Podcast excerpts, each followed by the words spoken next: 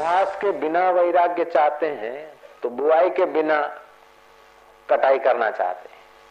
पहले अभ्यास होता है ध्यान भजन का, तब पुण्य बढ़ता है। मन ऊपर के केंद्रों में आता है तो विवेक जागता है। विवेक जागता है, तब वैराग्य होता है। जिसके जीवन में भजन का अभ्यास नहीं है, उसका विवेक भी ठीक नहीं जगेगा।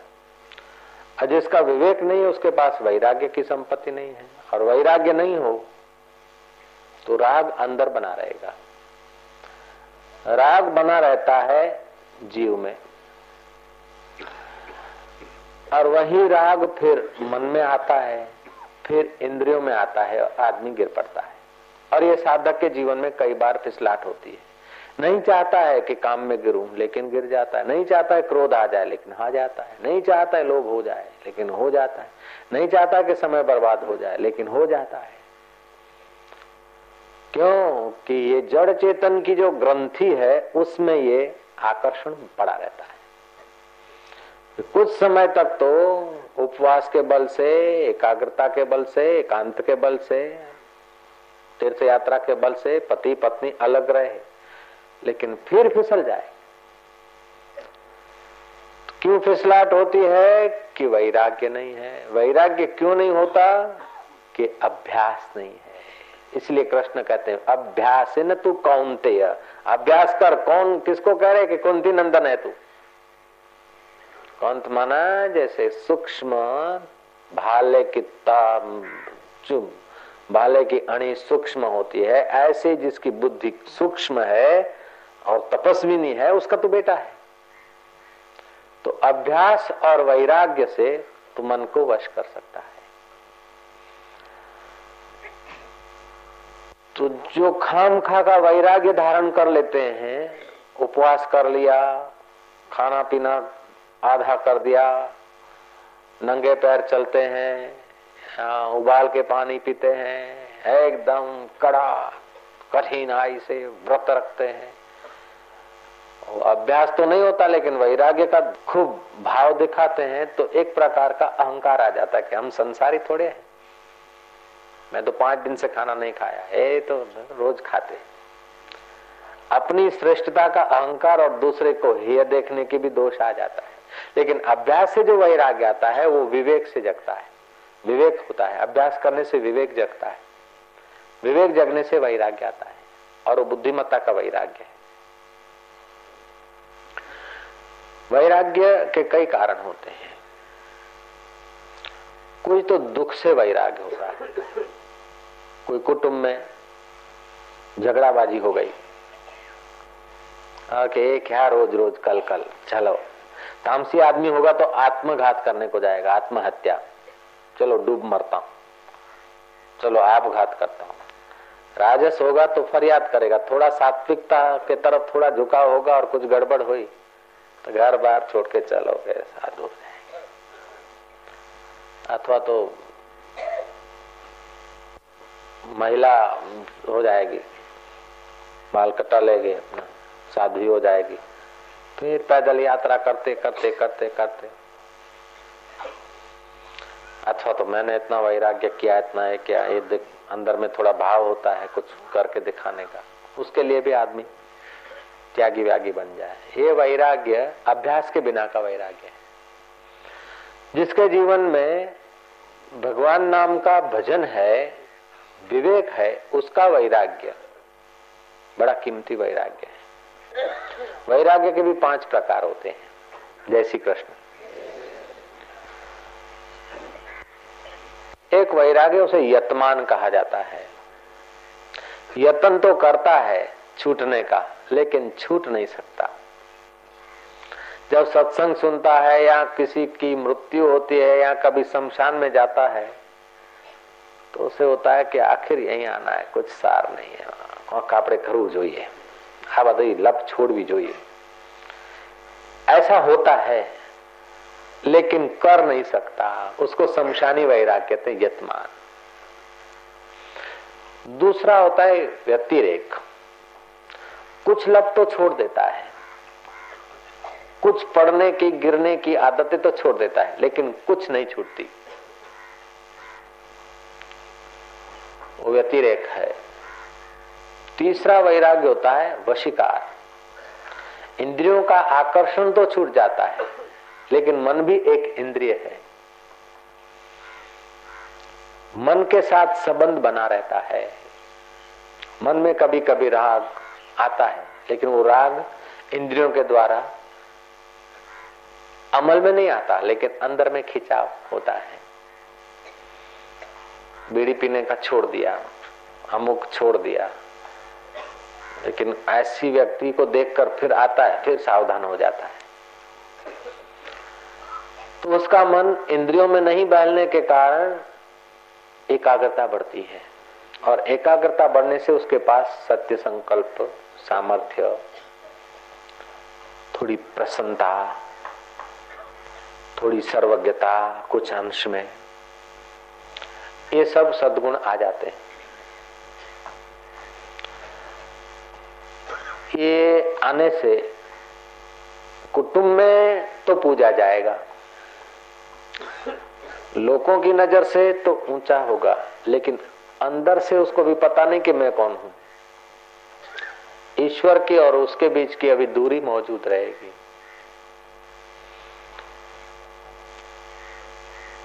तो कभी कभी वाहवाही करने वाले मिल गए तो उसका वो वैराग्य का जो बल है, अभ्यास के बल से वैराग्य हुआ, वो अभ्यास छोड़ देगा तो फिर वो आ जाएगा नीचे।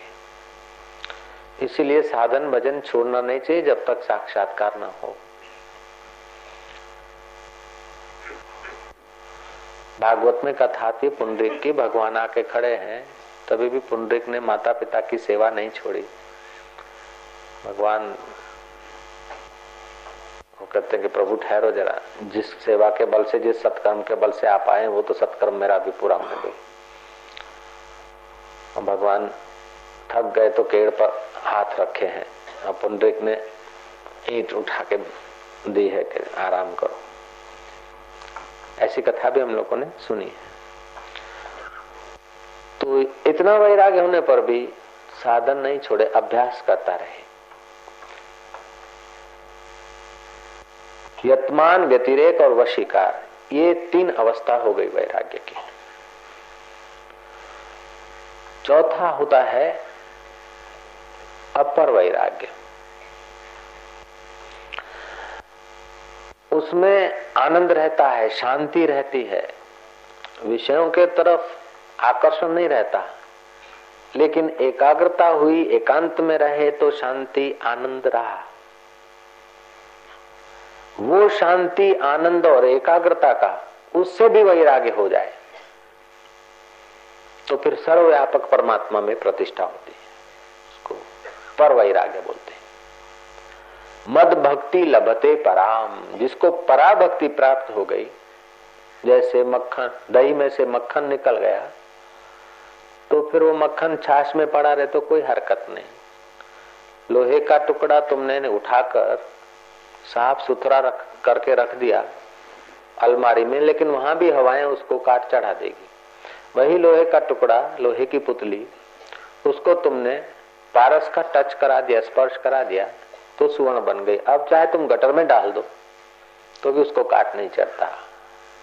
जब पर वैराग्य प्राप्त हो जाए, पराभक्ति मिल जाए, फिर चाहे संसार में राज्य करे, चाहे भिक्षा मांग कर जीवन यापन करे, चाहे उपदेश दे, चाहे समाधि करे, फिर उसको काट नहीं चढ़ता, उसकी मति पर ब्रह्म में प्रतिष्ठित हो जाती है। बड़े बड़े कार्य करने पर भी उसको बर्डन नहीं होता, टेंशन नहीं होता तो वो जीवन मुक्त महापुरुष हो जाते हैं। जैसे शंकराचार्य थे बड़े बड़े काम किए, फिर भी कर्तृत्व भाव नहीं आया। हकीकत में ऐसी ऊँची अवस्था पाने के लिए हम लोगों का मनुष्य जन्म हुआ है।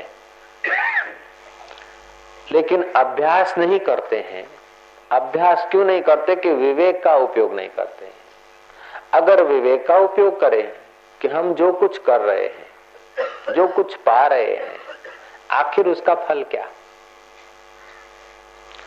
हमारे पास जो कुछ है और जो कुछ दूसरा पाएँगे, धन, मकान, यश, ये, वो।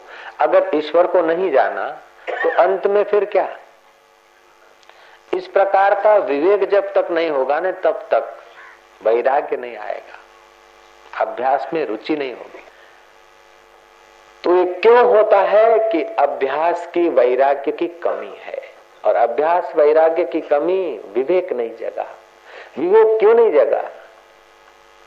कि सत्संग में नहीं गए। बिनु सत्संग विवेक न हो सत्संग में क्यों नहीं गए? कि राम की कृपा नहीं मिली। राम की कृपा क्यों नहीं मिली? कि जीवन में दीक्षा नहीं मिली, दिशा ठीक नहीं मिली, कहा जाना और कहा न जाना। तो जिनके जीवन में दिशा नहीं है, सत्कृत्य करने की या जीवन का मूल्य समझने की, उन लोगों को हरी चर्चा नहीं मिलती। बिनु सत्संग विवेक न हो सत्संग के बिना विवेक नहीं होता। और राम कृपा बिनु सुलभ न सोई, ईश्वर की कृपा के बिना सत्संग सुलभ नहीं होता है।